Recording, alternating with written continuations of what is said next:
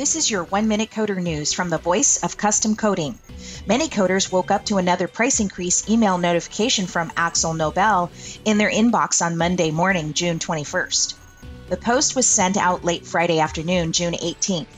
The letter stated AkzoNobel has taken exhaustive measures to mitigate yet another price increase to ensure supply, but due to the rapid cost escalation, quote, we must increase our quoted prices to you by 30% effective immediately. This marks the third price increase on products since December 2020. Total price increases on all products have totaled 38 to 43% in the last six months. Any purchase orders placed before July 1st will need price updating in order to be shipped on time. There was one olive branch extended by the company for volume purchasing by offering a 3% combined with free shipping by placing an order at their e commerce website at shop.interpon.com. And that's been your one minute coder news. See you next time.